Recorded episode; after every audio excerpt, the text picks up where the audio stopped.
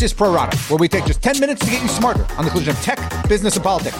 Sponsored by Bridge Bank. Be bold, venture wisely. I'm Dan Primack. On today's show, why the new unemployment number is even worse than it looks, and who got left out of the $2 trillion stimulus bill. But first, bailing out hospitals. So last night, the U.S. Senate did pass the $2 trillion stimulus bill, and it includes help for hospitals and related parts of the healthcare system.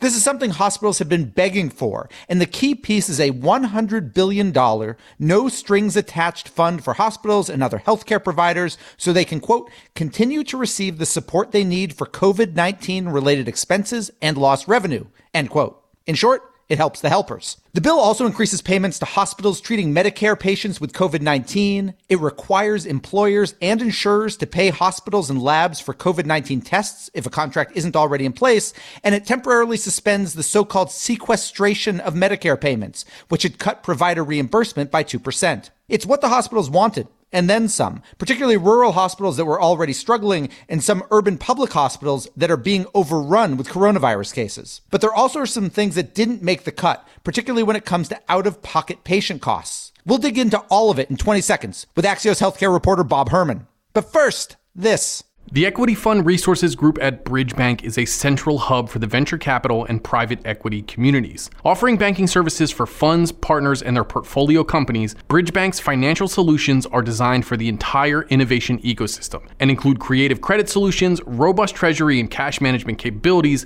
and a suite of international banking products. Bridge Bank is a division of Western Alliance Bank. Bridge Bank, be bold, venture wisely. We're joined now by Axios healthcare reporter Bob Herman. Prior to the coronavirus crisis, were there a lot of hospitals that were already running kind of thin when it came to finances? Yeah, there definitely were. The hospital system is kind of bifurcated. There are hospitals that have not been doing well. The, case is very clear in rural hospitals and a lot of public safety net hospitals. But then there are other hospitals, many of the for profits, and especially some of the larger not for profit academic centers that have been doing quite well. So there's kind of varying across different hospitals, but the rural and public safety nets were doing the worst. Some of the other ones have been doing quite well. With this, what we've seen over the last couple weeks and the coronavirus crisis, and, and particularly, which seems to be particularly hitting some of those larger urban hospitals in cities like New York, Seattle. Explain why those systems also right now felt they needed a bailout, or, or was this not for them? Was this for that other category, that that smaller rural hospital group? So last week there was a call where a lot of rural hospitals and public safety hospitals they spoke with reporters and they were basically saying we need money as soon as possible, especially for some rural hospitals and the public safety nets they were close to not meeting payroll. They were running out of supplies like face masks and gowns and ventilators. It was clear for them that they were on some kind of brink of collapse because they were already kind of living on the edge anyway.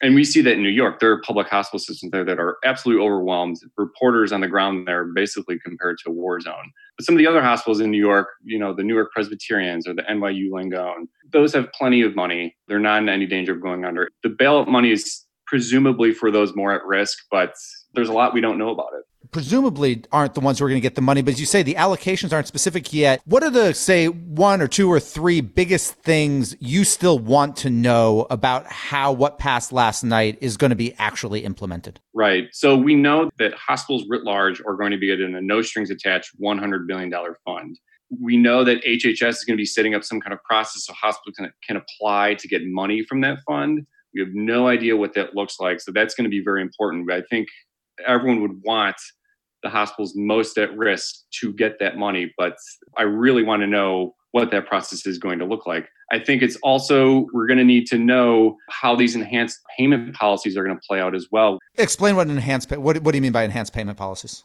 Sure. So there are some enhanced payment policies where basically hospitals either get higher rates now or they can basically put in claims and say, give us an advance on some of our Medicare payments because we're so overwhelmed right now. So we need to understand if those payments are enough to cover some of their costs. And there's also other policies in the bailout that basically allow hospitals and out of network labs to charge whatever they want to commercial insurers, and employers. There's a lot that we know is in there and it seems necessary for hospitals. There also are these things where we know hospitals could presumably benefit. And I just want to add one other thing. The reason why this is even on the table is because hospitals are getting overwhelmed with supplies, their costs are running higher, and they had to cancel a lot of elective procedures, joint replacements, things that aren't necessary to do right away. And they're saying that lost revenue is going to hurt them. But the money that is being allocated here is more than 10% than what we normally spend an entire year on hospital care. So this is not some kind of small amount of money. And there are a lot of hospitals that have been doing quite well. It's still unclear who's going to totally benefit from this. Bob, can I ask quickly on the politics of this? Democrats were saying earlier in the week, after McConnell came out with his original version of this stimulus package late last week, Democrats said that they needed money for hospitals, and that was a big thing that they said they were going to fight for. Were the Democratic charges accurate from your perspective that Republicans, at least in their initial bill, were not dealing with the hospital crisis financially? I think both political parties were allocating money to hospitals. Democrats were very much more willing to throw more money at the situation. We saw that as a result, especially with Chuck Schumer. Chuck Schumer is very close with the hospital industry in the states, and he was a big reason why the funding got pushed. But uh, I think in all the bills that I've seen, there had been funding allocated to hospitals. It was just a matter of magnitude. Bob, is there a concern about, you know, when we talk about allocation, is there a concern about allocation when it comes to time? In other words, that if HHS and everyone else, if, if they start saying, okay, these hospitals are going to get this amount of money, that they're going to give money right now to areas that are being hardest hit, like New York, which makes sense, except it might mean there is no money left when an area gets hit in a month from now that we're not even talking about yet.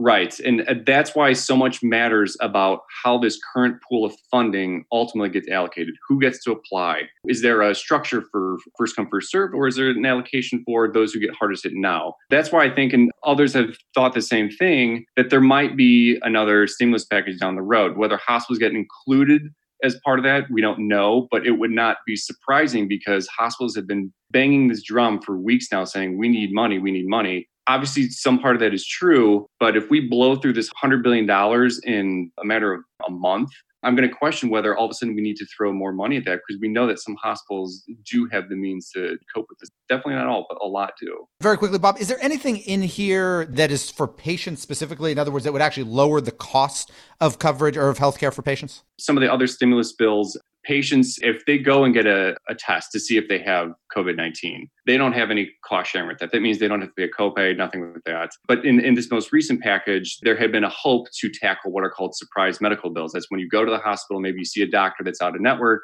and then you get tagged for a bill later on. That was not addressed. So if you're a patient, that's very concerning because you might be sick, you might be worried, and then the last thing you want to do about two months from now is getting a bill from the hospital. So that was not included. There are also no subsidies for COBRA, which is the insurance that you could pay for if you lose your job. So there's concern that people who lose their jobs and get sick how are they going to get coverage? There are other options, but they're concerned that they might not be able to keep their employer coverage reasonably. And on surprise medical bills, Bob, I think that was the last time you were on the show. We did an episode on that for folks who want to look. That was December 11th of last year. Bob Herman of Axios, thank you so much for joining us. Thanks, Dan. My final two right after this. The Equity Fund Resource Group at Bridge Bank is a central hub for the venture capital and private equity communities.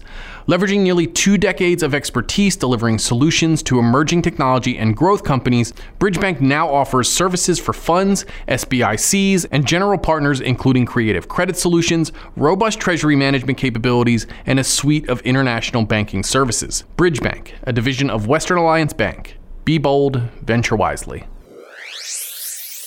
Now it's time for my final two. And first up is today's news that nearly 3.3 million Americans filed for unemployment benefits last week, up from just around 150,000 the week before. It's the biggest ever spike in US history and is actually worse than it sounds. How so?